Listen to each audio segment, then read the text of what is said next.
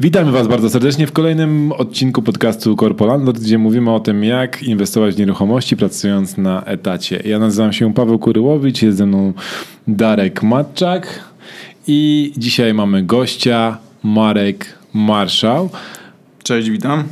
Marku, e, Ty zajmujesz się kredytami hipotecznymi i dzisiaj będziemy o nich rozmawiać. Powiedz coś więcej o sobie. Cześć, jak y, mam na imię Marek, tak jak Paweł powiedział. E, zajmuję się kredytami od ponad 10 lat. E, na początku samochodowymi, e, gotówkowymi leasingami, w tej chwili głównie hipotekami, także myślę, że dlatego tutaj się widzimy, tak? Dokładnie tak. Ten, ten odcinek podcastu będzie o tym, jak wziąć kredyt na mieszkanie które będzie wynajmowane i będziemy o tym rozmawiać z różnych aspektów kwestii kredytowych. Jak zwykle e, dzisiejszy odcinek będzie podzielony na trzy części. Najpierw porozmawiamy sobie na ten główny temat, później powiemy o naszych rekomendacjach, a jeszcze w międzyczasie będziemy mówili, będziemy odpowiadać na pytania naszych słuchaczy. Coś jeszcze zapomniałem, Darku? Nie, jak zwykle wszystko perfekcyjnie, Pawle. No dobra, to zaczynamy nasz e, główny temat dzisiejszego odcinka, czyli kredyty hipoteczne. Wyobraźmy sobie sytuację, w której e, jestem zatrudniony na razie na etacie i, e, i chcę kupić pierwsze mieszkanie na wynajem.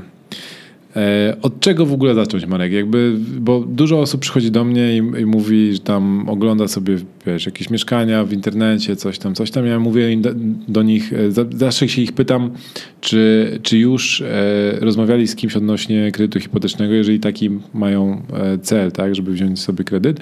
E, I czy ktoś badał ich zdolność kredytową i czy w ogóle wiedzą, na co ich stać tak naprawdę. E, jak ty do tego podchodzisz, kiedy osoba do ciebie przychodzi i mówi, e, że chce kupić mieszkanie, e, szczególnie właśnie na najem, to, to od czego zacząć?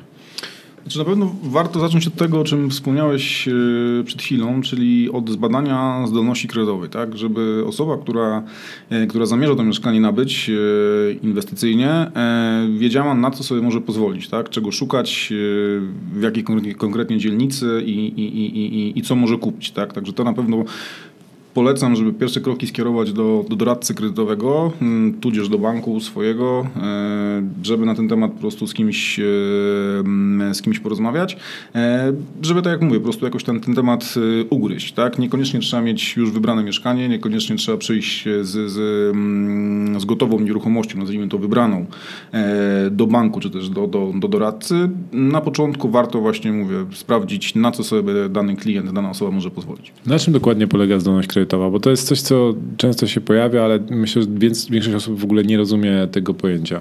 Mhm.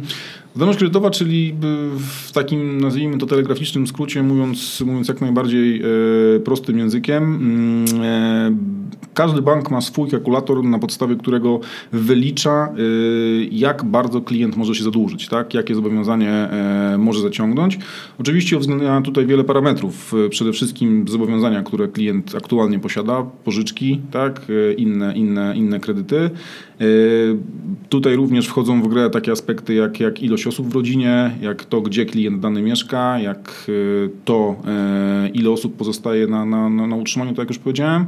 E, to wszystko ma znaczenie, e, jeśli chodzi o to, na ile klient może, może sobie jeszcze pozwolić, tak nazwijmy. Czyli im więcej zarabiamy, im mniej mamy obciążeń, tym większa nasza zdolność kredytowa. Tak, oczywiście, tak? jak najbardziej. W skrócie. Mówiąc tak. Ale powiedziałeś coś tak. ciekawego. Powiedziałeś, że y, każdy bank ma swój kalkulator. Tak, Czyli dokładnie. to nie jest tak, że masz zdolność kredytową taką samą wszędzie dla, we wszystkich bankach, tylko każdy bank może patrzeć trochę inaczej na twoją zdolność kredytową. Tak, jak najbardziej. E, tych banków jest e, kilkanaście, jeśli kilkadziesiąt w tej chwili na rynku. Każdy liczy, e, liczy zdolność inaczej. Oczywiście różnice nie są jakieś, nazwijmy to, kolosalne, czyli jeśli w jednym banku klient dla przykładu może sobie pozwolić na kredyt w wysokości pół miliona złotych, to w innym to będzie 300 tysięcy. To są wielkości rzędu, nie wiem, dziesiątek tysięcy, nazwijmy to, tak, przy jakimś tam kliencie, nazwijmy to modelowym. E, natomiast tak, jak najbardziej one się różnią. E, w jednym banku klient dostanie więcej, w drugim mniej. Zazwyczaj e, wygląda to tak, że w tym banku, w którym klient dostanie więcej, pieniędzy, wyższy kredyt, będzie to finansowanie zazwyczaj droższe, tak? No bo coś za coś, powiedzmy.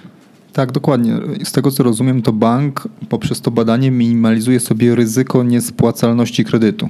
Czyli jeżeli podwyższa limit kosztem ryzyka, no to to ryzyko sobie od y, jakby odkład, odbija, odbija tak. w formie wyższej marży na przykład. Dokładnie, wyższą marżą, czy też ewentualnie jakimś tam szeroko pojętym, nazwijmy to cross-sellingiem, tak? czyli produktami, które są sprzedawane wraz z, z, z finansowaniem z głównym, z kredytem hi, hipotecznym. Y, jak najbardziej masz rację. Co ciekawe, y, to od Ciebie się dowiedziałem w ogóle, że banki nie patrzą na wysokość Twoich kredytów, tylko na wysokość raty miesięcznej, bo patrzą tak. twoje zarobki minus ile masz rat różnych kredytów, minus ilu masz osób na powiedzmy w do, ognisku domowym na utrzymaniu, na utrzymaniu tak minus jakieś inne rzeczy, które masz stałe zapłaty i dopiero ci zostaje to powietrze mówiące o tym, na jaką tak naprawdę ratę cię stać jeszcze. Jak najbardziej tak. Tutaj yy, ważniejsze jest yy, to, yy, jak, jaka jest suma tych, tych rat, tak, zobowiązań, które klient posiada, a niekoniecznie ich saldo. Oczywiście są też limity w bankach, które poszczególne banki ograniczają sobie możliwości, znaczy, może źle powiedziałem możliwości, ale maksymalny dług, który klient może posiadać i maksymalną ilość kredytów, czyli jeśli ktoś, załóżmy, zajmuje się inwestowaniem w, w, w nieruchomości, kupuje i sprzedaje, to już w tej chwili banki na to szybko, szybko zareagowały i blokują oczywiście niektóre, tak, blokują ilość kredytów, e, które klient może na raz posiadać. Tak. E, blokują to zarówno ilościowo, jeśli chodzi o zobowiązania, jak i kwotowo, tak, bo są tam też limity odnośnie, nie wiem, 2, 3, 4 milionów, w zależności od banku. Dobra. Słyszałem, że, i to jest taka opinia, e, że mm, bez problemu możesz mieć tyle kredytów hipotecznych, ile masz osób w rodzinie. I teraz y, wyjaśnij w ogóle, co to jest kredyt hipoteczny, bo to, to nie jest kredyt inwestycyjny, prawda? Nie, w żadnym razie. Kredyt y, hipoteczny jak to się mówi, jak sama nazwa wskazuje, tak, y, jest zabezpieczony hipoteką mieszkania, tak, czyli... Na własne cele mieszkaniowe. Tak, jak najbardziej tak, bo już na chwilę obecną, jeszcze do niedawna można było przyjść do banku czy też do doradcy i powiedzieć wprost, że chce się kupić mieszkanie, nazwijmy to inwestycyjnie, czyli kupić mieszkanie, załóżmy, do generalnego remontu, e, wyremontować je i, i sprzedać, e, czy też ewentualnie kupić mieszkanie stricte na wynajem, e, jako lokata kapitału, jako inwestycja. W tej chwili już raczej tak zrobić nie można, czyli klient nie, nie za bardzo się może do tego przyznać, że, że, że mieszkanie, które kupuje, będzie mieszkaniem, nazwijmy to przez niego traktowanym inwestycyjnie. To są zawsze mieszkania teoretycznie kupowane na własny użytek. Także... No, co, to, co to oznacza w praktyce? Jeżeli ja przyjdę do, e, do banku i powiem, że chcę kupić mieszkanie dla siebie, a później zrobię coś innego z tym mieszkaniem, to czy bank może mi powiedzieć umowę kredytową albo nie wiem, jakikolwiek inny sposób mnie ukarać za to, że zrobiłem coś niezgodnie z tym, do czego się zobowiązałem? Nie, w żadnym razie. E, jeśli bank ci kredyt przyzna, tylko tak jak mówię, tutaj klient zawsze, idąc po kredyt hipoteczny, oświadcza, że to mieszkanie jest dla niego, że on będzie, y, nazwijmy to, użytkował je osobiście. Po otrzymaniu tego kredytu mm, no, bank, y, że tak powiem, nie wnika w to, co klient dalej z nim, z nim zrobi, pod warunkiem oczywiście, że, że, że, że raty są regulowane terminowo. E, no i klient zawsze może zmienić zdanie, tak? Stwierdzi, że na przykład, nie wiem, po dwóch, po trzech miesiącach to mieszkanie nie jest mu potrzebne i po prostu je sprzedaje, tak? I, i, i tyle. E, także tutaj nie, to się w żadnym razie nie wiąże z tym, że, że, że bank wypowie umowę, czy też jakiś, z jakimiś tam ewentualnymi, nie wiem, konsekwencjami dla, dla klienta. Okay. A jaki jest taki, czy jest w ogóle taki limit kredytów hipotecznych, które banki przyznają na osobę? Wiem, że to się różni w zależności od banku, ale czy jest coś takiego, mhm. co byś określił jako, e, nie wiem, punkt taki bezpieczny, że no nie tutaj właśnie, problemu. Tutaj ciężko na to pytanie odpowiedzieć, bo tak jak mówię, tych banków jest naście na, na rynku, także każdy ma, mm, każdy ma, e, nazwijmy jakieś tam swoje wytyczne, swój, swój, swój model biznesowy. E, są banki, które dopuszczają e, posiadanie maksymalnie trzech kredytów hipotecznych przez, przez klienta. No, a są banki, gdzie jeśli zdolność pozwala, to możemy tych nieruchomości mieć naście, tak? I tutaj nikt, nikt nam tego nie, nazwijmy to, nie zabroni. Większość banków banków jednak y, powiedzmy, że tych limitów nie ma, natomiast przy każdym kolejnym kredycie po prostu nazwijmy to pytanie rosną, tak? bo, bo, bo się zaczynają dopytywać analitycy w poszczególnych bankach, po co klientowi piąte, szóste mieszkanie, skoro ma dwójkę dzieci, yy, to po co chce kupić następne, tak? No i, i często, gęsto jest po prostu tak, że takie wnioski się po prostu kończą decyzjami negatywnymi. No dobra, bo zabrnęliśmy trochę już te takie bardziej skomplikowane rzeczy. Wróćmy jeszcze na chwilę do tej zdolności kredytowej, bo to jest coś, co, od czego się zaczyna. Yy, jak ty pracujesz dla wielu banków, prawda? Znaczy, jakby jesteś, w stanie, banków, tak, jesteś, ale... jesteś w stanie zaoferować klientowi różne, różne kredyty. Kredyty, tak, z wielu banków, dokładnie. Z wielu banków. Na jakiej podstawie ty jesteś w stanie stwierdzić, jaką zdolność kredytową będę ja miał mieć w różnych bankach? Czy ty korzystasz z jakichś narzędzi, które później analitycy wykorzystują, czy jak, mhm. jak to się odbywa? To znaczy, no pomijając te, te, te sprawy, nazwijmy to zero-jedynkowe, czyli, czyli yy, w momencie, kiedy na spotkaniu z klientem po rozmowie samej wiem, tak, czy klient tą zdolność będzie miał, czy nie, mm, no to yy, w momencie, kiedy klient po prostu mówi mi, tak, jak wyglądają jego dochody, jak yy, i ile mu miesięcznie, tak, załóżmy to na rękę, wpływa na to konto i jakie są jego zobowiązania, wrzucam to w poszczególne te wspomniane wcześniej kalkulatory kredytowe i już prostu... samych banków, tak? Jakby tak, już samych banków nich... w tej chwili nie ma takiego, przynajmniej ja takim narzędziem nie dysponuję, które, które by liczyło tą zdolność. Dokładnie, powtarzam dokładnie, bo to jest tak, że, że są narzędzia, które je liczą, e, nazwijmy to dość, e, dość pobieżnie, tylko ja nie do końca im ufam, ponieważ one często mają wiele wspólnego z tymi kalkulatorami, które są na stronach internetowych. I nieraz nie dwa i nie pięć klient przychodzi i mówi, że on sobie liczył zdolność, i, bo mu wychodzi tak i tak na stronie internetowej, a u mnie wychodzi mniej. Dlatego właśnie. No właśnie, bo zdolność kredytowa jakby nie gwarantuje ci, że jesteś w stanie kupić mieszkanie, załóżmy, za 500 tysięcy, jeżeli masz 500 tysięcy zdolności kredytowej. Dobrze to rozumiem? To nie jest tak, że. Rozumiem jest... trochę, bo. No wiesz, przychodzę do ciebie, ty liczysz moją zdolność kredytową i mówisz, tutaj w tym banku wychodzi, że masz Paweł 500 tysięcy złotych zdolności kredytowej. No to mhm. ja mówię, ok, to chcę kupić mieszkanie, które będzie kosztowało równo 500 tysięcy złotych. Mhm. Czy to jest tak, że to jest jeden do jednego, czy to jest tak, że to jest zdolność kredytowa, to jest jedno, ale też nie do końca to jest przełożone na, na znaczy... sam kredyt, bo później to jeszcze jest analizowane dodatkowo przez analityka, który patrzy na inne czynniki, mhm. tak? Dobrze pamiętam? To znaczy zazwyczaj jest e, tak, że w tej chwili mówię, te narzędzia, które są udostępniane pośrednikom są na, e, na tyle dokładne, że rząd wielkości różnicy to jest jakieś tam, no mówię, przy skali tak, setek tysięcy, które klient pożycza, rząd wielkości wynosi często, nie wiem, albo kilka, albo kilkanaście tysięcy, tak? Co oczywiście ma, ma, ma spore przełożenie w momencie, kiedy klient ma tą zdolność, mówiąc kolokwialnie, na styk, tak? Mhm. E, natomiast generalnie, jeśli mm, klient na spotkaniu, odpowiadając na twoje pytanie, jeśli klient na spotkaniu usłyszy, że ma zdolność na pół miliona złotych, to znaczy, że na taką kwotę może się w tym banku zadłużyć, e, co oczywiście y, oznacza tylko tyle, znaczy może źle powiedziałem, mm, na tyle może się w tym banku zadłużyć, natomiast oczywiście musi, trzeba, należy pamiętać o tym, że każdy bank w tej chwili, no dobra, z jednym wyjątkiem, wymaga wniesienia wkładu własnego tak? Okay. Przy, przy, przy zakupie nieruchomości. Często, gęsto, najczęściej jest to 10%, natomiast są banki, które wymagają tych, tego wkładu własnego na poziomie 20%. Co stricte się wiąże z tym, że yy, wpłacając wyższą kwotę, ma się po prostu lepsze warunki w banku. Tak?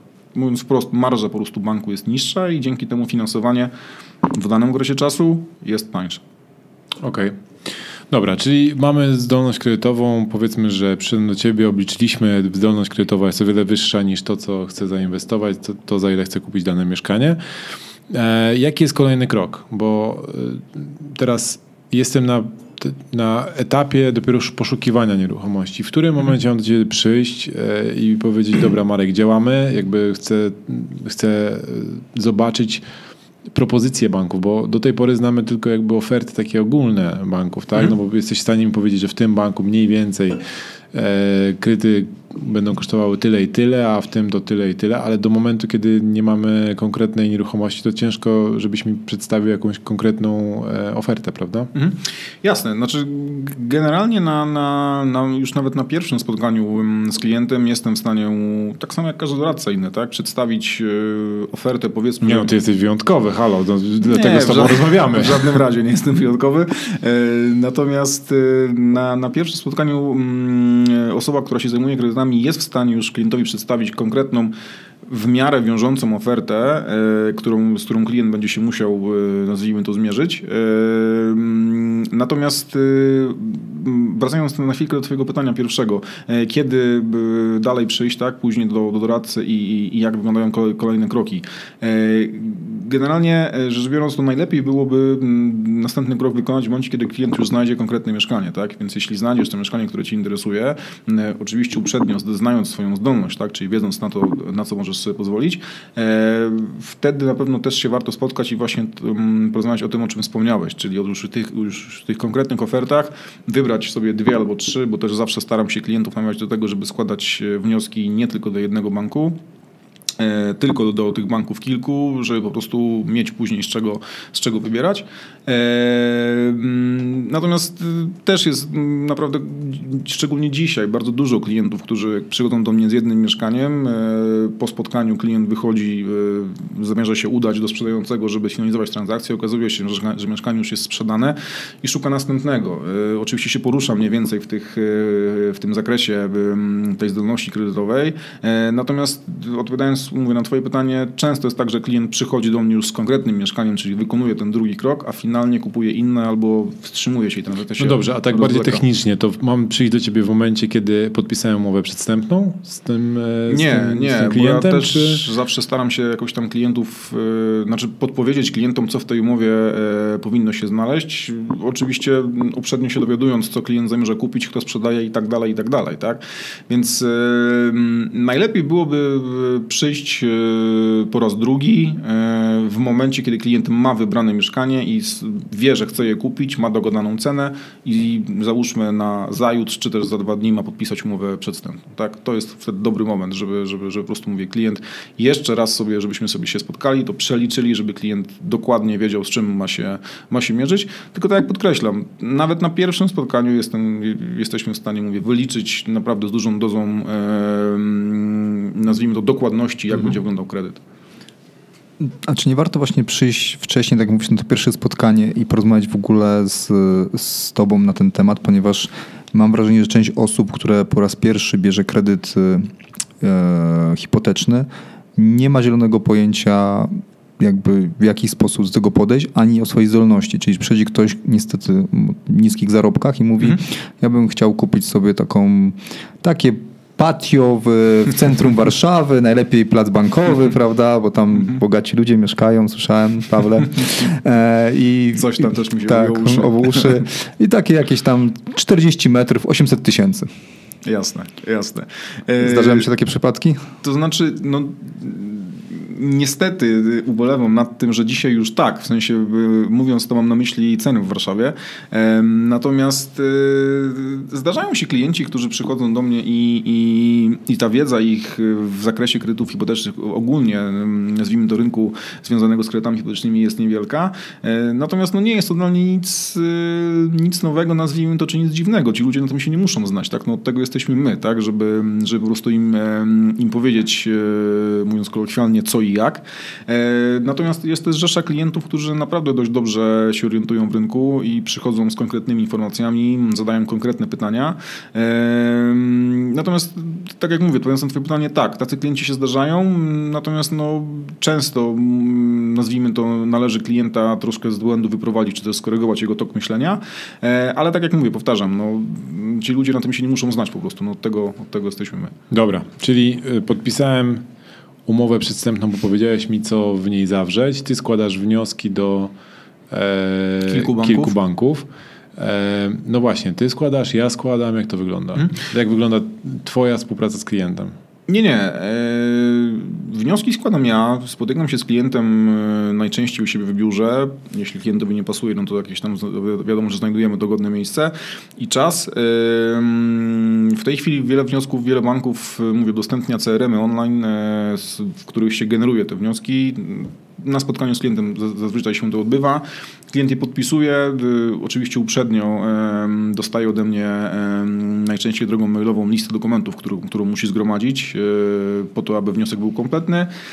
Ja osobiście zawożę do banku lub też wysyłam je do banków i odbywa, zaczyna się analiza kredytowa, tak po prostu. Y, tak to w skrócie największym wy, wygląda. Dobra, dwa pytania. Mhm. Jakie dokumenty pierwsze? Zwykle. No i tu jest pytanie właśnie, y, znaczy może inaczej, to jest bardzo sprawa indywidualna, z jakiego tytułu uzyskuje klient dochody, co chce kupić i tak dalej. Pracuję na etacie, to im pierwszy, pierwszy kredyt hipoteczny. Mm, No tak, co jeszcze? Właśnie Ryn, to jest- Rynek wtórny, pierwotny, bo to, to jest też duże... E, wtórny. Okej. No to podałeś przykład, y, nazwijmy to idealnego klienta y, dla, dla banku, czyli, czyli umowa o pracę na czas nieokreślony, zakładam, tak? I, i, i, i rynek wtórny. E, W skrócie, e, oczywiście dowody tożsamości, zaświadczenie e, o wysokości uzyskiwanych dochodów od pracodawcy na drukach bankowych, każdy bank ma swój druk. Tak, to jest bardzo ważne, bo ja pierwszy raz jak składałem, to wziąłem na drugu pracodawcy i musiałem Tak jeszcze raz brać na, Tak na drugu bankowym. Je, I ba- każdy jest inny ten druk. Tak jest, każdy jest inny. Y, Jest jeden bank, który akceptuje już w tej chwili przyjmowanie zaświadczeń, na, znaczy przyjmuje zaświadczenia na innych drukach, natomiast są kryteria, które dany dokument musi, musi zawierać. Y, Najlepiej jest wziąć po prostu druki, tak wspomniałeś, y, z, z poszczególnych banków. Em, Więc zaświadczenie plus jeszcze w większości banków wyciągi z konta, tak? potwierdzające wpływy, czyli to, co jest na zaświadczeniu, musi wchodzić na konto. Ja wiem, że wielu klientom to się wydaje bez sensu, tak? no bo skoro jest zaświadczenie, to po co bankowi wyciągi z konta? E, No tak to często jest bankowości, że dokument potwierdza dokument po prostu. Dobrze, i pytanie techniczne, już trochę bardziej szczegółowe. Mhm. Pracuję, jestem handlowcem, e, jakby mam niską podstawę, dużą premię. Premia wypłacana jest raz na kwartał. Jak wtedy do tego podejść? Y, No i tutaj też y, znowu mówię, wchodzimy w jakieś tam kwestie mm, szczegółowe, indywidualne w poszczególnych bankach. Część banków y, akceptuje y, premie y, kwartalne, część y, tylko miesięczne, część półroczna, część sobie wyciąga średnią z całego roku, tak? Także to jest sprawa, mówię, też bardzo, bardzo indywidualna. Czyli tu znowu twoja rola, żebyś doradził Tak. i powiedział, który, jak, Który gdzie, bank, o co. Tak, który Okej. bank, y, gdzie nazwijmy to jest największa szansa na to, że klient dostanie e, ten kredyt. Oczywiście zakładając, że mm, klientowi pasują koszty, tak? bo tak jak mówię, no, te banki, które są bardziej liberalne, nazwijmy to, są po prostu droższe i tyle. Dobra, dostarczyłem dokumenty, Mhm. podpisałem e, wniosek Tak? u ciebie i co się dalej dzieje? Następnie, tak jak, y, tak jak mówiłem wcześniej, y, zawożę y, lub też wysyłam wnioski już stricte fizycznie do, do banków i rozpoczyna się analiza tak, kredytowa. O tym przykładzie, o którym wspomniałeś, czyli mm, umowa o pracę na czas nieokreślony plus rynek, zakup mieszkania z rynku wtórnego, to jest, tak jak Ci wspomniałem, e, nazwijmy to modelowy klient banku, bo w tej chwili są banki, które takie wnioski analizują w ciągu 48 godzin. Dosłownie. Sprawdzałem. Sprawdzałem, działa faktycznie w ciągu dwóch dni jest decyzja e, przedstępna wydawana. Także, bo tak jak mówię, no tutaj jest tych e, dokumentów znacznie mniej, bo jeśli chodzi, tutaj już omówiliśmy e, dokumenty, które musi przynieść klient stricte od siebie. Więc jeśli chodzi o rynek wtórny, jeszcze tutaj mówiąc, uzupełniając to, o czym mówiłem wcześniej, czyli dokumenty, które są potrzebne od nieruchomości, nazwijmy to związane z nieruchomością, to jest zazwyczaj tylko i wyłącznie umowa przedstępna. Czy w formie cywilnoprawnej, czy w formie aktu notarialnego, nie ma znaczenia. To jest jedyny dokument, który jest najczęściej potrzebny, plus oczywiście Numer księgi wieczystej? Tak jest, odpis księgi Okej. wieczystej, tak jest. To jest Dobra, wszystko. to zatrzymajmy się tutaj na chwilę, bo to jest coś, co pewnie ciekawi większość słuchaczy. Jesteś w stanie jakoś e, uporządkować od najmniej przychylnej sytuacji do najbardziej przychylnej sytuacji dla banku rodzaj e, zatrudnienia klienta, czyli przychodzę do ciebie i mam te same zarobki, ale e, mam umowę zlecenie, mam umowę o pracę na czas określony, mam umowę o pracę na czas nieokreślony, mam e, własną działalność gospodarczą, wystawiam z niej fakturę jednej firmie, e, mam spółkę ZO, Mhm. jestem właścicielem Jasne. spółki ZO, prezesem. I mam dwie spółki, jedną w Anglii, drugą w Polsce. Dobra, dobra. I mam, e, i mam kilka mieszkań i wynajmuję je i, i wiesz, i z tego czerpię dochody. Jakby jak, bo, wiem, że banki na to bardzo różnie patrzą. Jakby to jest dla Tak mnie, jest. to jest dla mnie aż zaskakujące, że aż tak duże różnice są, ale jest, jesteś w stanie jakoś to uporządkować i wytłumaczyć słuchaczom, jakby co jest najbardziej sprzyjające, a co najmniej i i do czego dążyć, jakby, jeżeli wiesz, pracuję na etacie i mam możliwość em, porozmawiając z moim szefem czy właścicielem firmy, żeby wiesz, zmienić tą umowę zanim w ogóle zacznę szukać nieruchomości.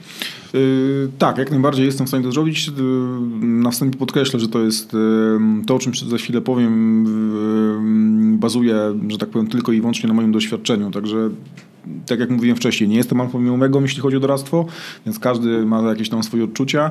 Ja mówię o tym, co, co zaobserwowałem na przestrzeni tych kilku, kilku lat, kiedy, kiedy się tym zajmuję.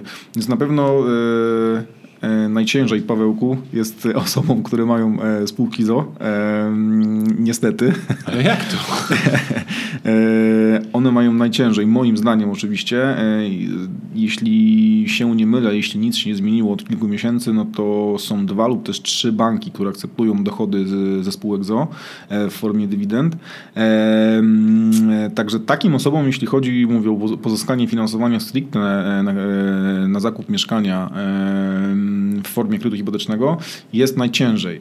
Y, znaczy osobom, drugiej... które są właścicielem spółek ZO, a nie, że tak czerpią e, Oczywiście. wynagrodzenie z... Tak, jak najbardziej. Mówimy tutaj o, y, nazwijmy to właścicielu firmy, tak, wspólniku, który widnieje w KRS-ie i który po prostu, mówię, tą, tą firmę prowadzi, z tego czerpie swoje, swoje dochody, to takiej osobie będzie moim zdaniem mm, zdecydowanie najtrudniej taki kredyt dostać. Kurzywalne, zobacz, to jest, to jest y, jakby najtrudniej zmienić taką sytuację, no bo jak jesteś właścicielem firmy, no to co musi się stać, żeby, żebyś nie był właścicielem tej firmy? Musisz podjąć jakąś bardzo świadomą decyzję o sprzedaży, o zamknięciu spółki, o wiesz, jakiejś różnej sytuacji to od ciebie wszystko zależy, tak? W momencie, kiedy pracujesz dla kogoś, to nic nie zależy od ciebie, wszystko zależy od osoby, która jest y, akurat, wiesz, podpisuje z tą umowę. Tak? Zgadzam się, natomiast y, to też jakieś tam moje, mm, nazwijmy to spostrzeżenie y, wynikające, mówię, z pracy.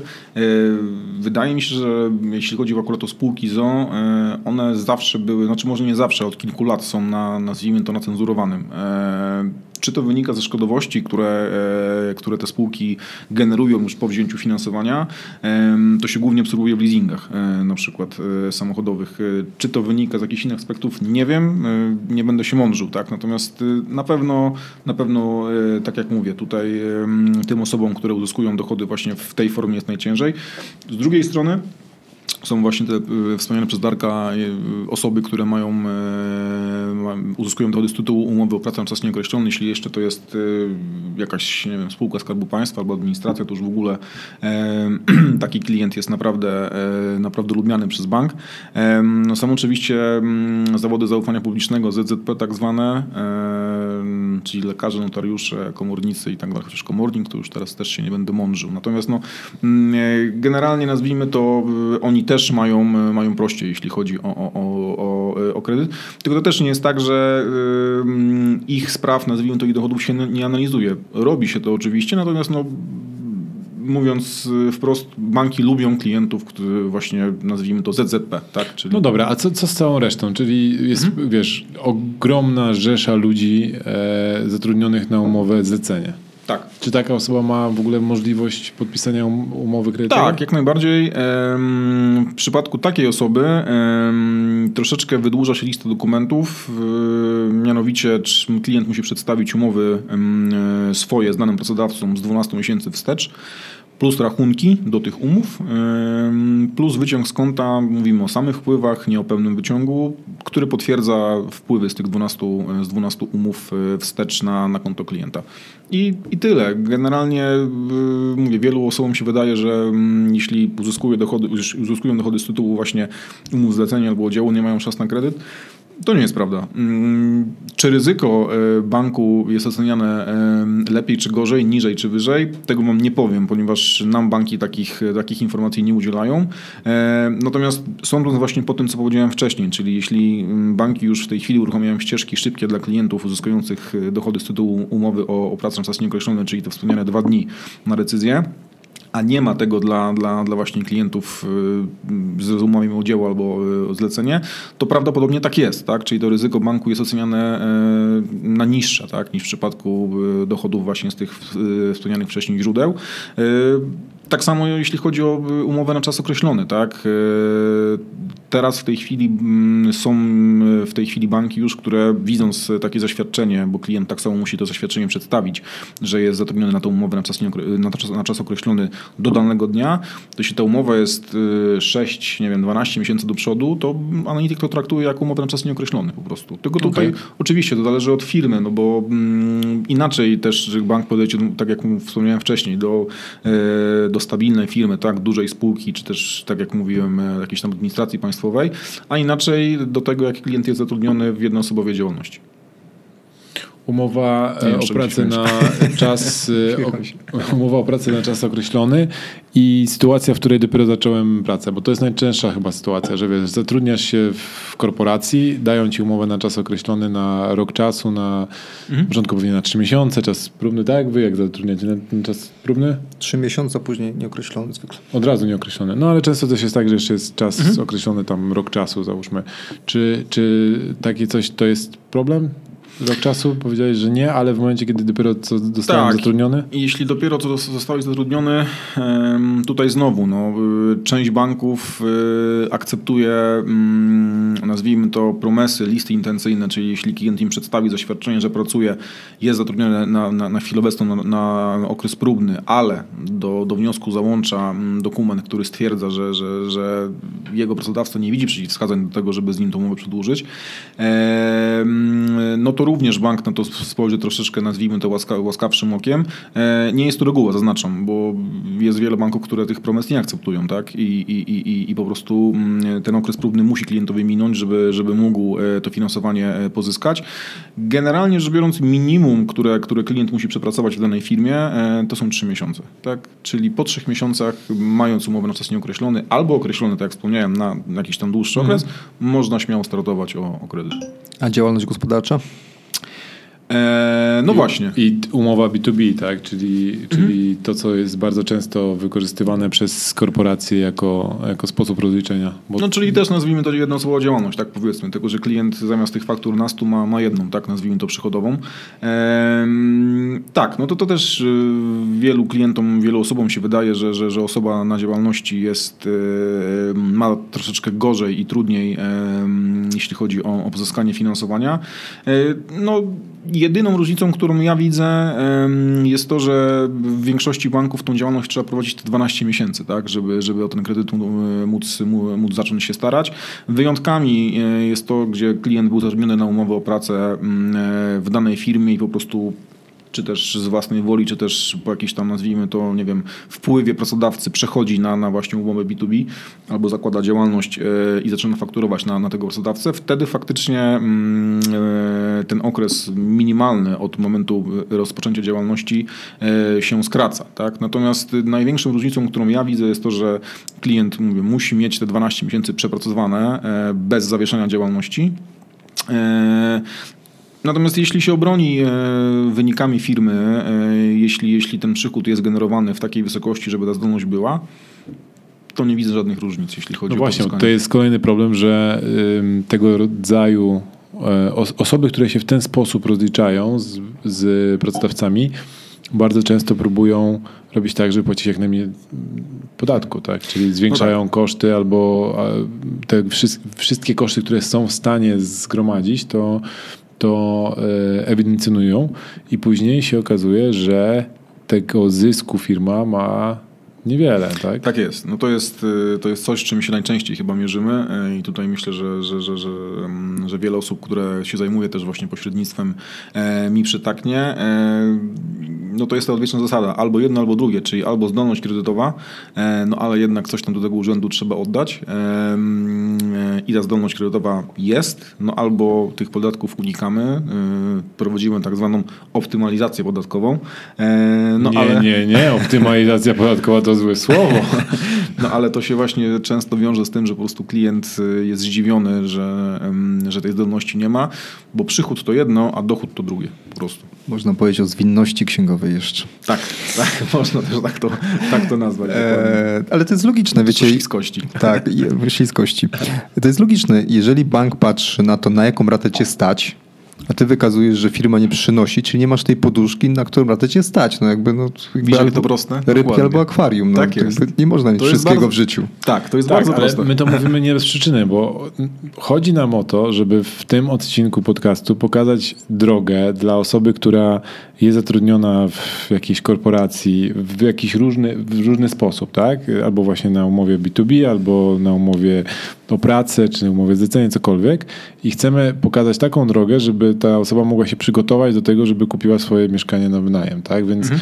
chcemy pokazać, słuchaj, y, dobrze by było, żebyś przyszedł do y, takiej osoby jak Marek i porozmawiał na początku o twojej sytuacji i jak tą sytuację polepszyć, żebyś nie miał później problemu w momencie, kiedy znajdziesz to swoje wymarzone mieszkanie i nagle się okaże, że trzy banki dały ci negatywną decyzję ze względu na to, że czegoś tam ci brakowało, na przykład w zdolności kredytowej, ze względu na to, że nie poukładałeś swoich spraw związanych chociażby z tym, jak ewidencjonujesz swoje koszty.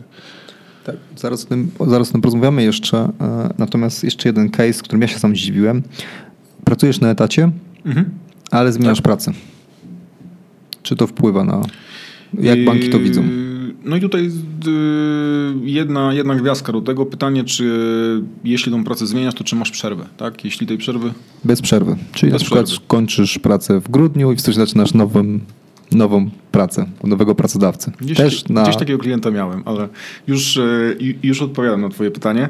E, jeśli jest zachowana ciągłość lub też część banków y, akceptuje tą, nazwijmy to, e, przerwę 30-dniową, miesięczną, e, to bez problemu klient to, to, finansowanie dostanie.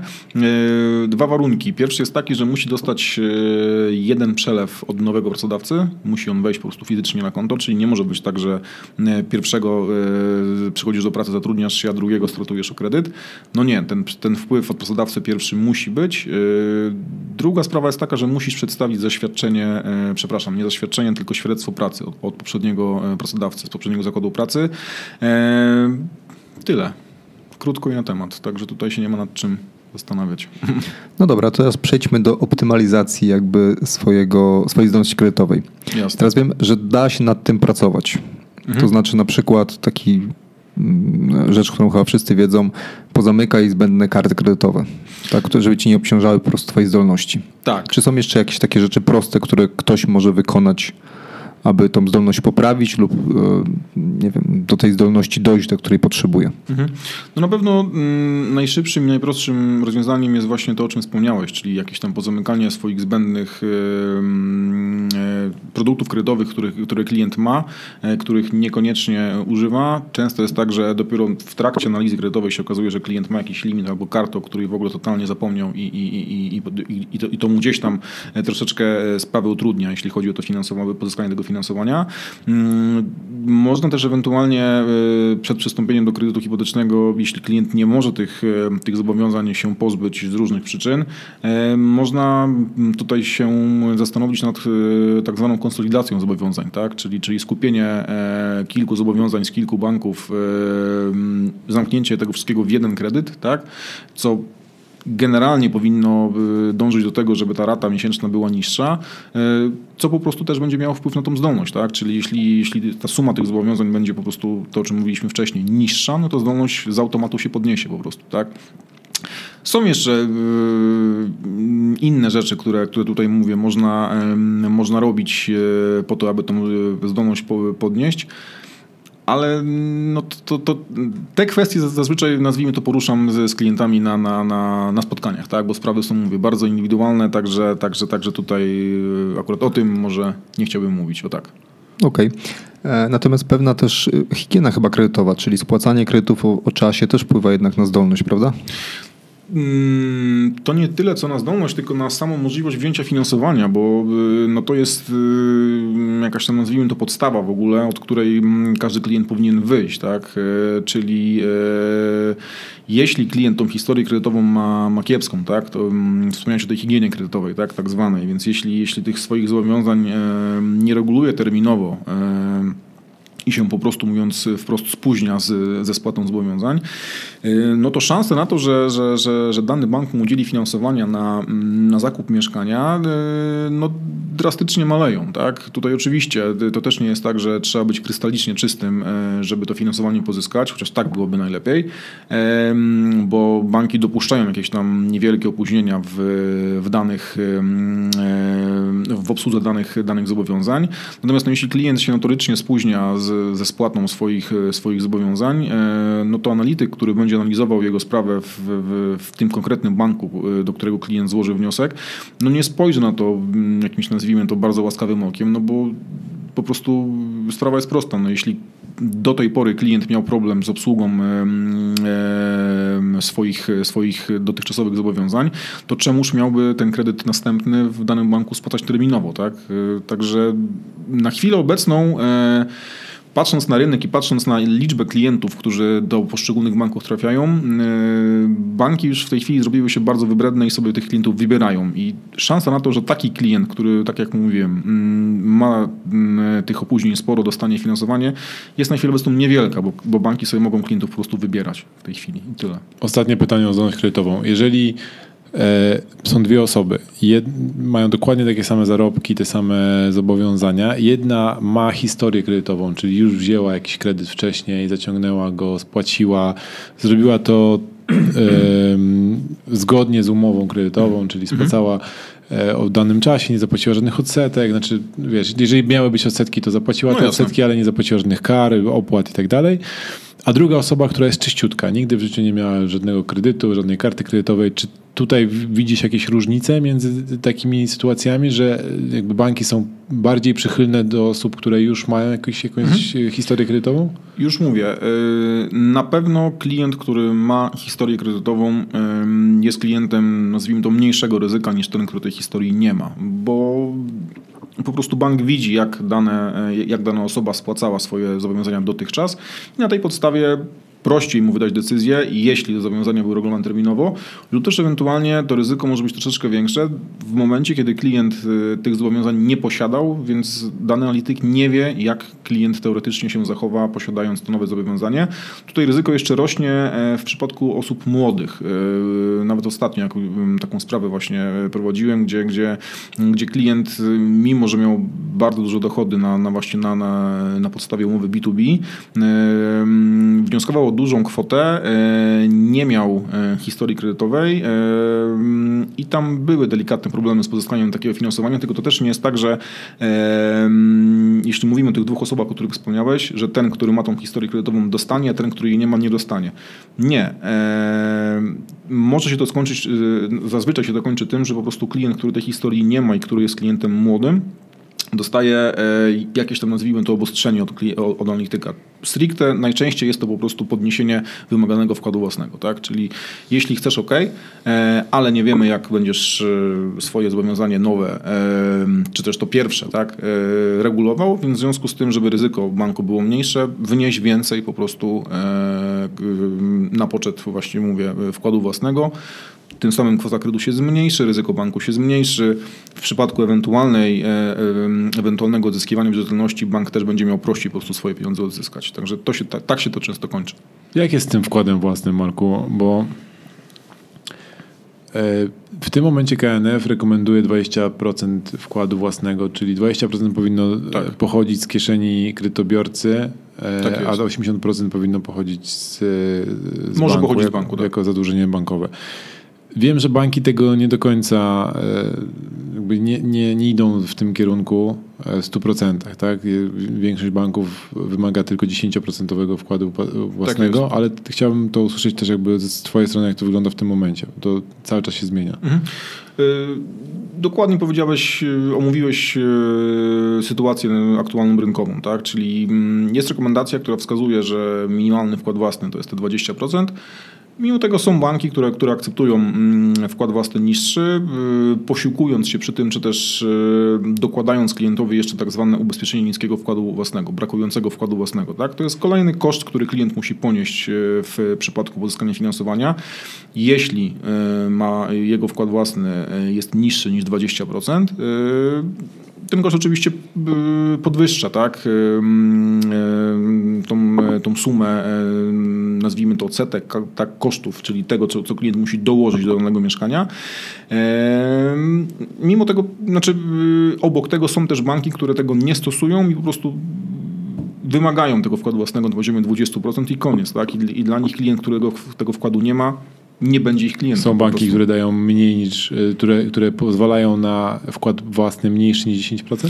Jest jeden bank, e, natomiast sprawa jest bardzo świeża, także tutaj też nie chciałbym się na ten temat wypowiadać, ponieważ jeszcze tego dokładnie nie zbadałem, nie chciałbym nikogo wprowadzić w błąd. Także Okej. tak, jest, jest jedna instytucja, natomiast myślę, że o tym jeszcze porozmawiamy w przyszłości. Wtedy myśmy y, na, na podcaście prawnika. E, rozmawialiśmy sobie o różnych rzeczach związanych właśnie z bankami i między innymi powiedział o tym, że ubezpieczenie wkładu własnego, niskiego wkładu własnego jest e, niezgodne z prawem i to spokojnie można zaskarżyć i prosić o zwrot tego, Też- tego ubezpieczenia. Tak, też słyszałem takie, takie głosy jak najbardziej. Myślę, że jeśli mówi to prawnik, tak, to na pewno wie o czym mówi, także mm, tak, tak, tak pewnie jest. Tak. Natomiast Damy no, ci namiar, będziesz mógł dawać wizytówki ludziom, od razu tak, podpisali. to. klientom będę, będę przekazywał. Natomiast no, jak na pewno się domyślacie, niewielu jest takich, takich, osób, takich osób, które po prostu będą później jakieś tam swoje prawa e, egzekwować, tak, nazwijmy. No i powiększymy tą liczbę. Okej. Dobra, ym, idźmy dalej. Czyli tak, mamy już wybraną nieruchomość, podpisaliśmy um- umowę przedstępną, złożyliśmy wszystkie dokumenty w banku razem z wnioskiem. E, rozumiem, że w tym momencie czekamy na decyzję między e, podpisaniem umowy przedstępnej, a podpisaniem umowy przyrzeczonej, która jakby przenosi e, Prawo własności. prawo Mhm. własności na drugą osobę. Czyli tak naprawdę odbywa się ta sprzedaż. Co, jest, co dokładnie się dzieje w tym momencie? Bo tak, najczęściej zapisujemy kilka miesięcy, kilkanaście tygodni, kilka miesięcy na, na, na czas, żeby uregulować sobie te wszystkie rzeczy w banku. Rozumiem, czekamy na decyzję. E, To, ta decyzja się jakoś konkretnie nazywa? Mhm. No tak, nazywa się decyzją kredytową generalnie. Okej. Oczywiście część, część Bo ja słyszałem też promesa, dlatego też... Yy, Nie, nie. Promesa to jest yy, w rozumieniu bankowym to jest inny dokument. To jest dokument, który, mm, po który klient yy, może zawnioskować. Ona w części banków jest, ta promesa jest płatna. Yy, To jest dokument, który mm, oficjalnie stwierdza, czy bank na podstawie tego, na tym dokumencie oficjalnie stwierdza, że jest w stanie udzielić finansowania takiemu i takiemu klientowi na taką i taką kwotę. Natomiast jeśli mówimy o decyzjach, yy, no to tutaj mówię też, yy, różne banki różnie działają. Są banki, które wydają decyzję przedwstępną, następnie czekają na, na spełnienie warunków e, przez klienta, jeśli takowe powsta- analityk postawi e, i następnie jest dopiero wydawana e, decyzja właściwa po spełnieniu tych wspomnianych wcześniej warunków.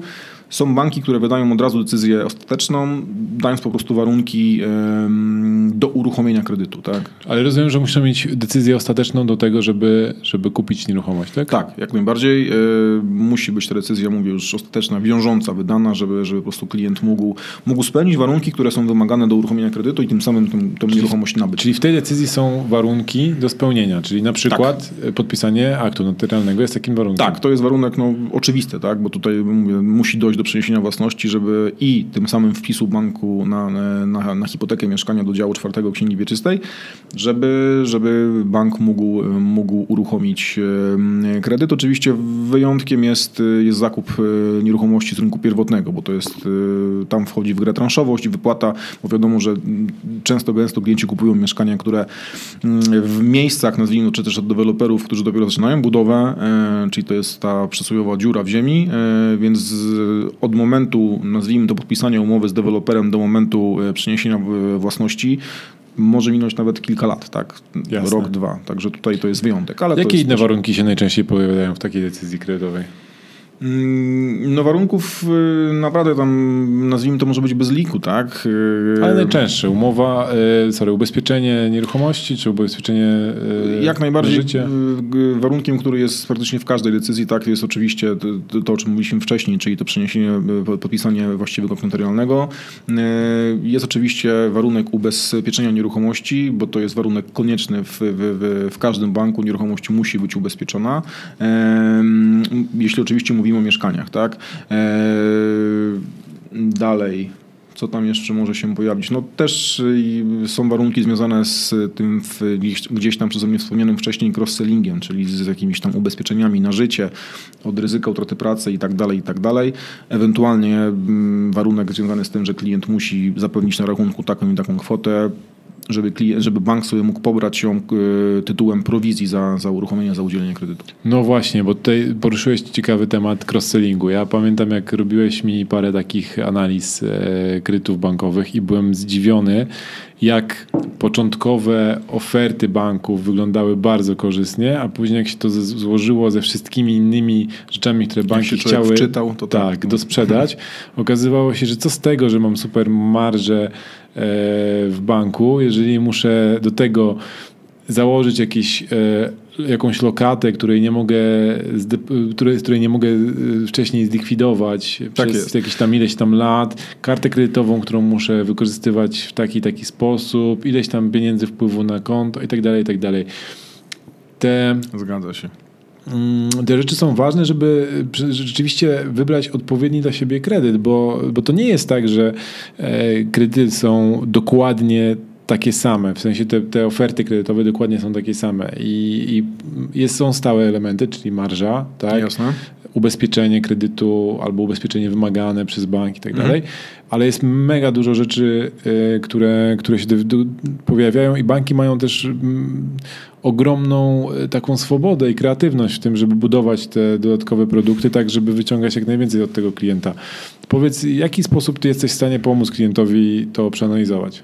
No właśnie y, tutaj wracamy do genezy tak, naszej rozmowy, do, do początku, czyli właśnie to, żeby, żeby klient jednak się zdecydował na to, żeby właśnie wybrać się do doradcy i, i, i z nim porozmawiać na ten temat, bo tak jak sam wspomniałeś, te oferty się bardzo różnią. Yy, tak jak mówiłem, banków jest kilkanaście czy kilkadziesiąt, także, także tutaj naprawdę każdy ma swoją politykę i każdy e, stara się jakoś tego klienta do siebie zachęcić.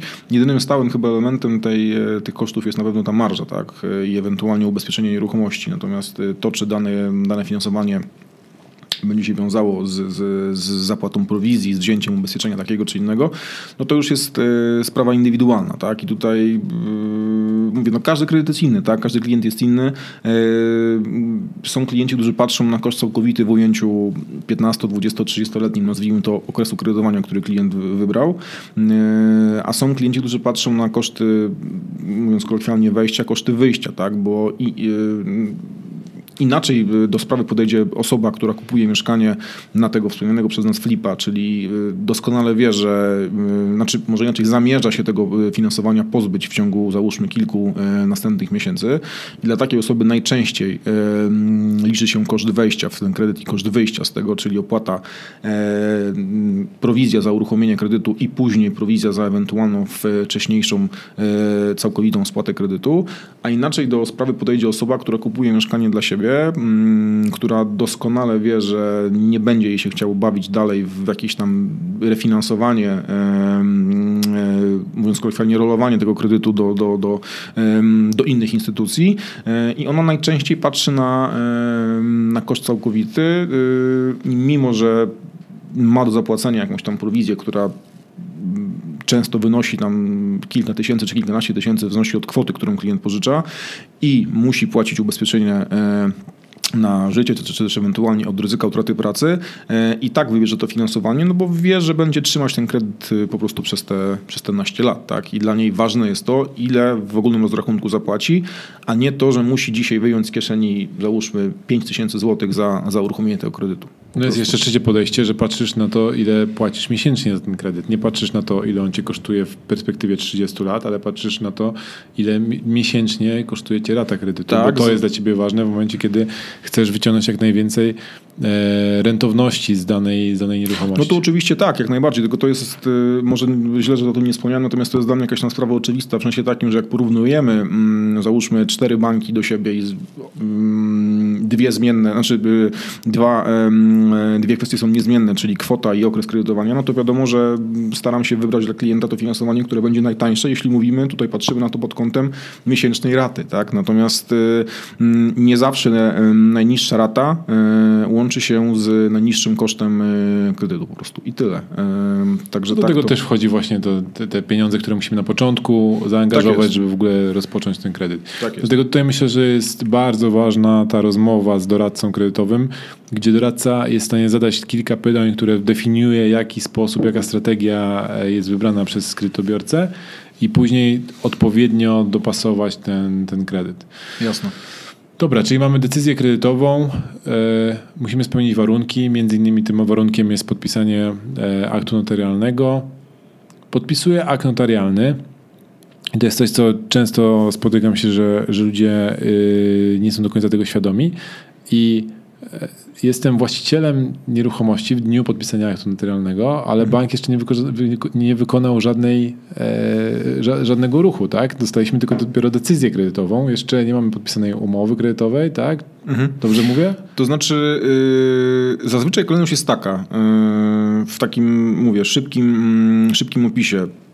Złożenie wniosku kredytowego, uzyskanie decyzji kredytowej, yy, następnie podpisanie umowy kredytowej i dopiero później akt notarialny, bo zazwyczaj notariusze nie godzą się na podpisywanie aktów notarialnych yy, przenoszących yy, własność bez podpisanej, yy, bez kopii umowy kredytowej, tak podpisanej, ponieważ wiele, mm, może inaczej, pisząc akt notarialny, muszą w, jakiejś tam części bazować na umowie kredytowej, ponieważ po prostu muszą wstawić w akt notarialny wiele informacji, które ta umowa zawiera.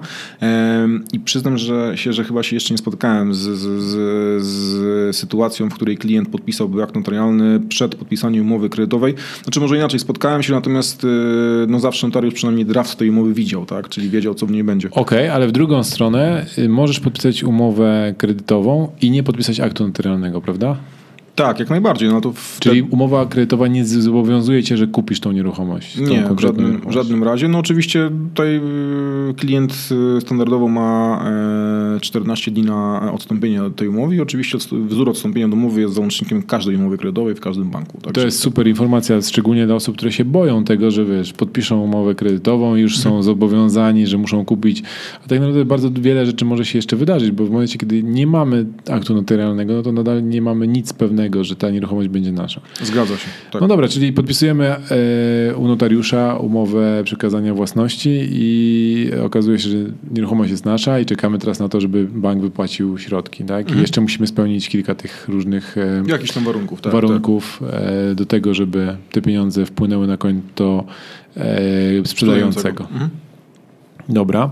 Czy na tym się kończy współpraca z, z doradcą kredytowym, czy... Znaczy, może inaczej. y, Rola doradcy kredytowego tak, w tym danym momencie się, się kończy, jeśli mówimy o tej danej transakcji, no bo nazwijmy to cel został spełniony, czyli klient nabył nieruchomość, kredyt został wypłacony. Y, Natomiast no myślę, że, że żaden doradca nie robi tak, że w momencie wypłaty, wypłaty kredytu i, i, i uruchomienia środków no, wyłącza telefon, tak, zmienia numer i tak dalej. Także e, ja tak przynajmniej nie, nie, nie robię, bo wiadomo, że klient y, może mieć wiele pytań związanych później e, z, z dalszą usługą tego, e, tego zobowiązania, czy też ewentualnie często jest tak, że jakieś tam dokumenty przychodzą z banku w, w ciągu, nazwijmy to, pierwszego miesiąca, tak, od, od momentu uruchomienia tego kredytu. I zawsze powstaje wiele pytań, e, jakichś tam niejasności, gdzie klienci do mnie później wracają, pytają, piszą. E, Zawsze staram się w miarę możliwości oczywiście swojej wiedzy na te pytania odpowiedzieć. E, Jeśli czegoś nie wiem, to po prostu staram się zadzwonić do danego banku, ustalić. Natomiast no, są kwestie, które, na które ja nie mam wpływu, no bo my jako doradcy nie zajmujemy się obsługą, nazwijmy to posprzedażową. Od tego są osoby już w poszczególnych bankach, tak, e, które, które, które to robią, także zawsze możemy klientowi podpowiedzieć, natomiast... No tak, bo my powiedzieliśmy o tym, że wypłaci, bank wypłaca pieniądze na zakup nieruchomości, ale bardzo często jest sytuacja, gdzie y, jeszcze bierzemy dodatkowy, e, dodatkową sumę pieniędzy, nie dodatkowy kredyt, ale su- sumę pieniędzy na remont tej nieruchomości. Tak jest. I, I tutaj nadal mamy jakby styczność z tym bankiem, to jeszcze się nie skończyła, nie skończył się ten proces, e, bo potrzebujemy, te, żeby te pieniądze zostały, te środki zostały wypłacone. Jaka jest, jakie jest twoje doświadczenie z tymi, z tymi em, środkami na remonty? Czy to jest jakaś, jakiś procent wartości nieruchomości, które jesteśmy w stanie się ubiegać? Innymi słowy, czy jestem w stanie kupić nieruchomość za 200 tysięcy i, i wnioskować o kolejne 200 tysięcy na remont nieruchomości? Nie, nie jesteś w stanie. E, Moim zdaniem... Nawet że- ja? Nawet ty. Mimo twojego ogromnego doświadczenia chyba, by ci się to, e, chyba by ci się to nie udało. E, znaczy, zgodnie z, z tym, co wiem, no nie wydaje mi się, żeby jakikolwiek bank się zgodził na taką konstrukcję. E, nie jest to procent od, od, od kwoty, którą klient pożycza na pewno. To jest bardziej związane z, z rynkiem, e, nazwijmy to, budowlanym, z cenami wykończeń mieszkań, z materiałami, z cenami materiałów i tak dalej, i tak dalej. Więc e, tutaj na pewno e, analitycy w bankach kierują się jakimś tam, nazwijmy to, zdrowym rozsądkiem, tak? No bo mm, e, jakaś tam średnia, załóżmy, nie wiem, 2000 za Słucham cię. A czy to nie jest tak, że to nie jest tak, że ta, e, oni się kierują głównie e, wartością tej nieruchomości po remoncie? Yy, tak, oczywiście, bo to jest, widzisz, to jest też yy, coś, o czym nie powiedzieliśmy, czyli każda nieruchomość przy każdym kredycie musi zostać wyceniona przez bank, yy, bo na tej podstawie bank też wydaje decyzję, tak? Czyli ten operat szacunkowy musi albo zostać dostarczony przez klienta, albo wykona, musi, musi zostać wykonany przez, przez bank, czyli czytaj przez, przez firmę zewnętrzną, którą, z której po prostu bank korzysta. I oczywiście w przypadku wnioskowania środków na remont, rzeczoznawca, który wykonuje, majątkowy, który wykonuje tą wycenę, powinien przyjąć e, wartość docelową, wartość przyszłą, tak? czyli po remoncie, oczywiście uwzględniając w operacie e, kosztorys, który klient e, przygotuje, bo to jest nieodzowna część kredytu hipotecznego w, znaczy może inaczej, źle powiedziałem. Klient wnioskując o, o, kredyt na zakup nieruchomości i jednocześnie środki na remont czy wykończenie, czyli tutaj czy mówimy o rynku wtórnym czy o pierwotnym, musi każdorazowo przedstawić w banku kosztorys związany z, z tymi pracami, które z zakresem prac, które, które zamierza przeprowadzić w danym banku i sprawa jest prosta. No, albo bank e, się na to zgodzi, e, czyli to, co będzie na kosztorysie wpisane, e, analityk zatwierdzi i się na to po prostu zgodzi, przyzna taką kwotę, jaką klient wnioskuje, albo napisze, że, że, że w sensie odpowie, że, że według nich kwota jest za wysoka i po prostu ją obetnie. Tak? To nie jest tak, że oni nie pozwolą, znaczy nie radzą ci środków. Albo zrobią tak, jak my mieliśmy taki przykład, że mhm. dadzą te pieniądze na remont, mhm. ale za to zmniejszą e, wypłatę na nieruchomość, tak? Pamiętasz, była taka sytuacja, że e, powiedzieli, że tak. ok, 100 tysięcy na remont spoko, ale w takim razie nie dajemy 450 na zakup mhm. nieruchomości, tylko 400 na zakup Zgadza się, natomiast tak? w tej chwili banki najczęściej y, ucinają, y, nazwijmy to, y, środki na wykończenie, no z przyczyn oczywistych, tak? No bo, bo często, gęsto jest tak, że jeśli ucięliby tą kwotę, w sensie obniżyliby kwotę wnioskowaną o mm, prze, inaczej, pomniejszyliby przelew do, do sprzedającego, no mogłoby to spowodować po prostu rozjechanie się transakcji. Tak? Czyli, tak. czyli tutaj mówią, oni wolą, wolą tą kwotę e, ucinać z tego właśnie remontu, czy po prostu klient będzie musiał dołożyć swoje środki, na żeby zrobić to mieszkanie tak jak chce, e, niż, mówiąc wprost, położyć transakcję. Tak? I tyle. Tak to wygląda. No, no jak żyć? Jak żyć? Jak, jak żyć, człowiek, panie premierze? Człowiek chce paręset tysięcy złotych na remont. No, tak jest. Nie dadzą mu. Ja nie wiem. No tutaj, tak jak sensu. mówię, no zdrowy, zdrowy rozsądek, tak? No, na pewno żaden bank się, znaczy może nie na pewno, tak, bo już się nauczyłem mówić, znaczy nie mówić na pewno. Raczej żaden bank e, nie zgodzi się na to, żeby klient dostał e, od nich, e, załóżmy, nie wiem, 4 tysiące na, na, na, na danego, danego mieszkania. Oczywiście są od tego wyjątki, bo mm, najczęściej jest tak, że klient... Że... 4 tysiące za metr. Tak, tak, tak oczywiście bo... mówimy, mówimy o kwotach za metr.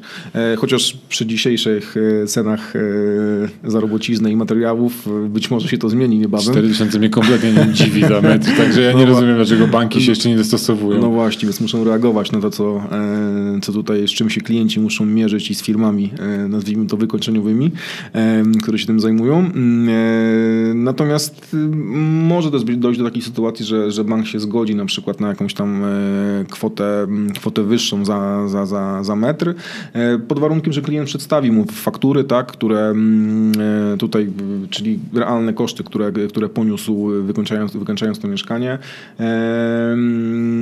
I jakoś udowodni te swoje wydatki, bo najczęściej jest tak, że załóżmy, jeśli przyjmujemy taki model standardowy, czyli klient wnioskuje o załóżmy tam 2 czy 2,5 tysiąca, załóżmy 2, tak, za, za wykończenie, to jest jakaś tam kwota, która w tej chwili nikogo nie dziwi i, i, i, i, zazwyczaj na to tutaj analitycy w poszczególnych bankach przystają, no to klient, tak jak mówię, tutaj jest bardzo ważne przygotowanie tego kosztorysu wspomnianego wcześniej, tak, bo jeśli klient go dobrze wykona, najlepiej jest to robić z jakimś tam generalnym wykonawcą, z firmą, która będzie, czy też z osobą, która będzie to mieszkanie wykańczać, e, no to mm, raczej nie ma przypadków, kiedy, gdzie tam jakiś jest problem z rozliczeniem tego remontu i z wypłatą transz, bo tutaj też jest tak, że jeśli klient, załóżmy, kwota na, na remont tam e, e, wynosi tam kilkaset tysięcy złotych, tak, to też bank tej kwoty nie wypłaca na raz, tylko wypłaca ją w transzach, czyli e, po wypłacie pierwszej transzy wymaga dostarczania od klienta mm, zdjęć nieruchomości albo ewentualnie wysyła swojego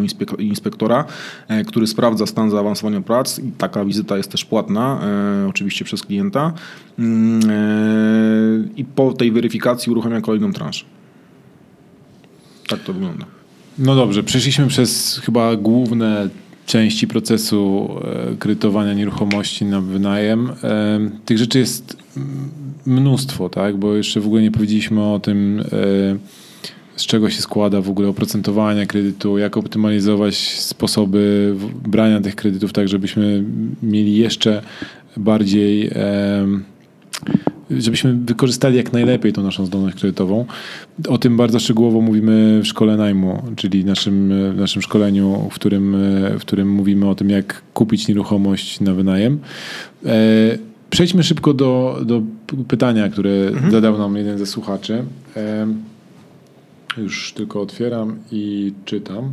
Bartek do nas napisał. Inspekcja banku, jeśli kredytujemy remont. Jakie czynniki decydują, że bank kwestionuje cele mieszkaniowe?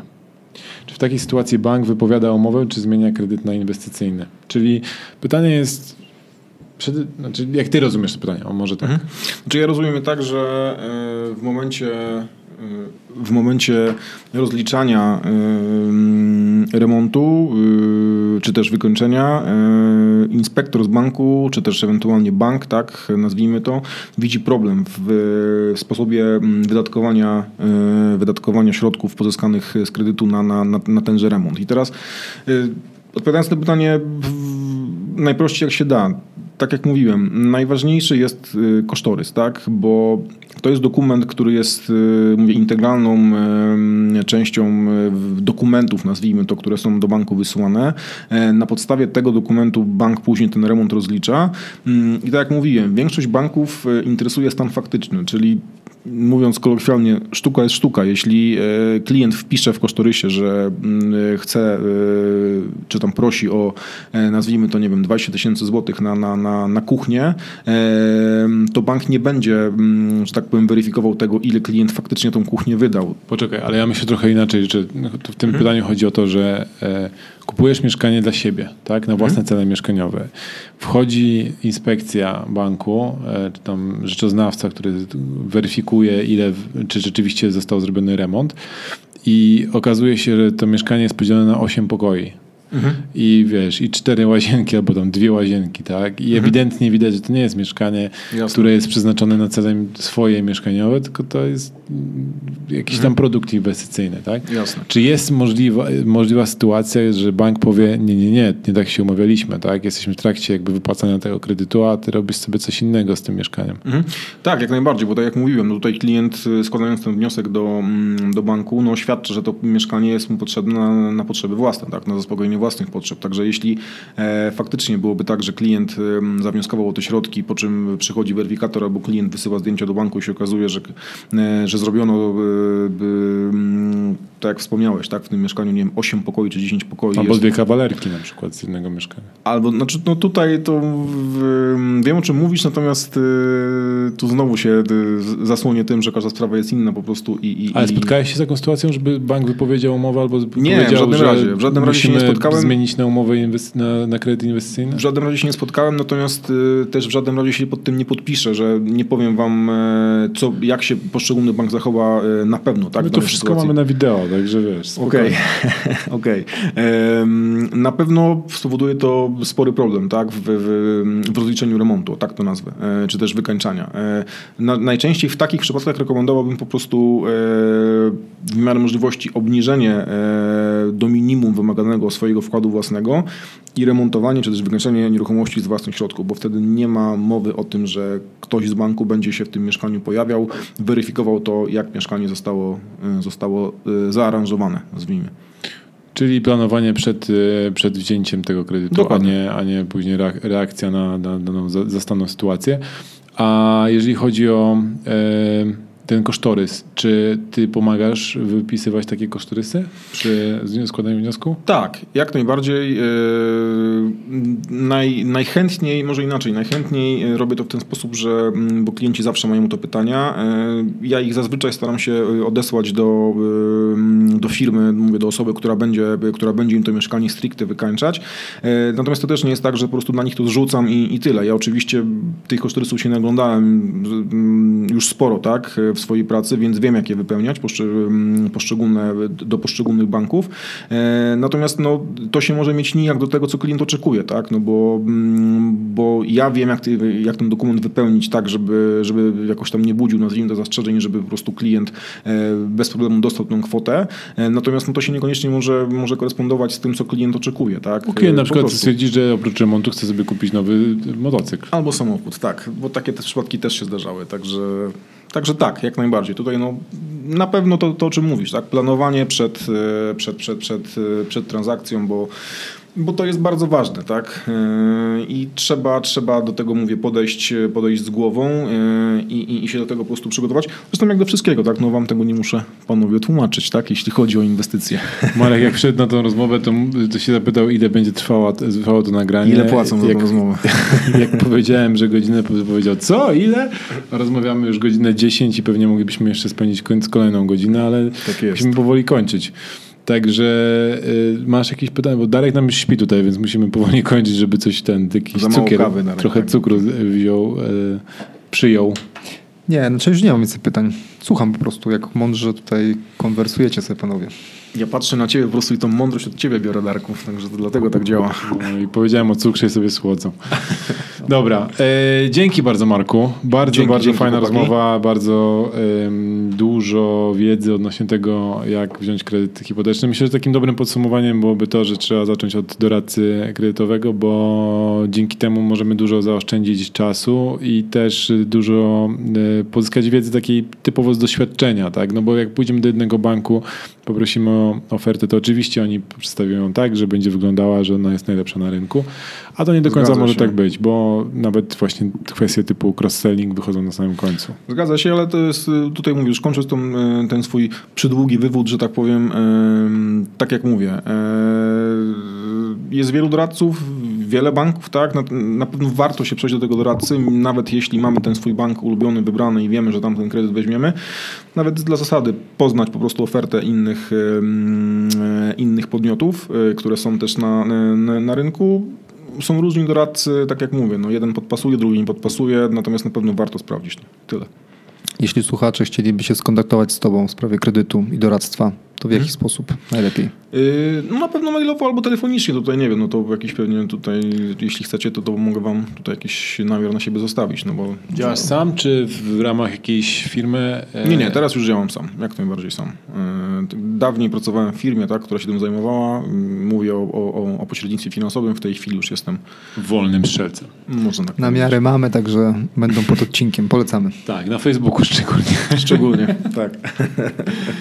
Dobra, yy, bardzo szybko. Rekomendacje Corporal Lorda. Yy, Marku, wiem, że coś na nas przygotowałeś, więc powiedz. O... Nie, może nie tyle co przygotowałem, tylko tutaj żeście mi tym zaskoczyli trochę. Yy, słuchajcie, na pewno mogę wam polecić kartę. Tutaj rozumiem, że możemy mówić stricte, tak? Jakie banki i tak dalej, i tak Nie dalej. płacą tak? nam za to, ale mówimy co chcemy, to jest wiesz. Okej, okay, to polecam. Audycja... Może, po, może powinni. Audycja, może audycja, audycja um, undergroundowa. Tak jest. Yy, wiem co chcemy. Słuchajcie, polecam wam kartę e, z M-Banku, jeśli mnie pamięć nie myli, nazywa się chyba Visa Świat. To jest karta, e, nazwijmy to wielowalutowa. Krótko i na temat. E, nie korzystasz z mm, kantorów naziemnych, nie korzystasz z kantorów online, z kantorów online płacisz, wypłacasz e, tą kartą za granicą, robisz co chcesz. Pod warunkiem oczywiście, że na terminalu się pojawia waluta danego kraju. Walut 180. E, suma summarum, ostatnio byliśmy na, na, na wyjeździe tydzień za granicą, płaciliśmy tą kartą e, dosłownie za wszystko, bo nawet nie mieliśmy gotówki fizycznie w ręku. Wychodzi znacznie taniej niż, niż byś kupił, mówię, walutę w kantorze naziemnym albo w kantorze online. Opłata za kartę 10 złotych starałem się usilnie e, przekonać ich do tego, że jestem ich, stały, ich stałym klientem, żeby tą opłatę mi zdjęli. Mi się nie udało, może wam się uda. Sama w sobie karta, te 10 zł, mówię, odzyskacie na jakiejś tam pierwszej, większej transakcji, także polecam. Okej, okay, super. E, ja powiem o książce wyjątkowo. A książce dotyczącej kredytów. Znaczy, jak ja brałem tam któryś kredyt, to doszedłem do wniosku, że muszę poczytać i znalazłem taką książkę, która nazywa się Tajna broń kredytobiorcy pana Ronalda Szczepankiewicza, też doradcy kredytowego. Mhm. Bardzo fajna książka, tłumaczy po kolei cały proces bardzo dokładnie e, i brania kredytu, i rozmowy z bankami, także gorąco polecam. W ogóle każdy, kto bierze jakiś kredyt, powinien przeczytać taką książkę, bo to jest zobowiązanie jednak na wiele lat. Zgadza się. A jednak podchodzimy do tego bardzo tak lekko. Luźno. Tak, luźno. Tak jest. Co pokazały historie kredyto, kredytobiorców we frankach. No, to oddzielny których należymy. Tak, tak. Pozdrawiamy. Pozdrawiamy wszystkich e, frank, e, kredytobiorców, kredytobiorców frankowych, Boże, już mi się język e, plącze. W 20 odcinku podcastu naszego możecie posłuchać. 21? Nie, 20 o kredytach. A, sorry. Tak, 20. Dobra, i jeszcze ja na sam koniec.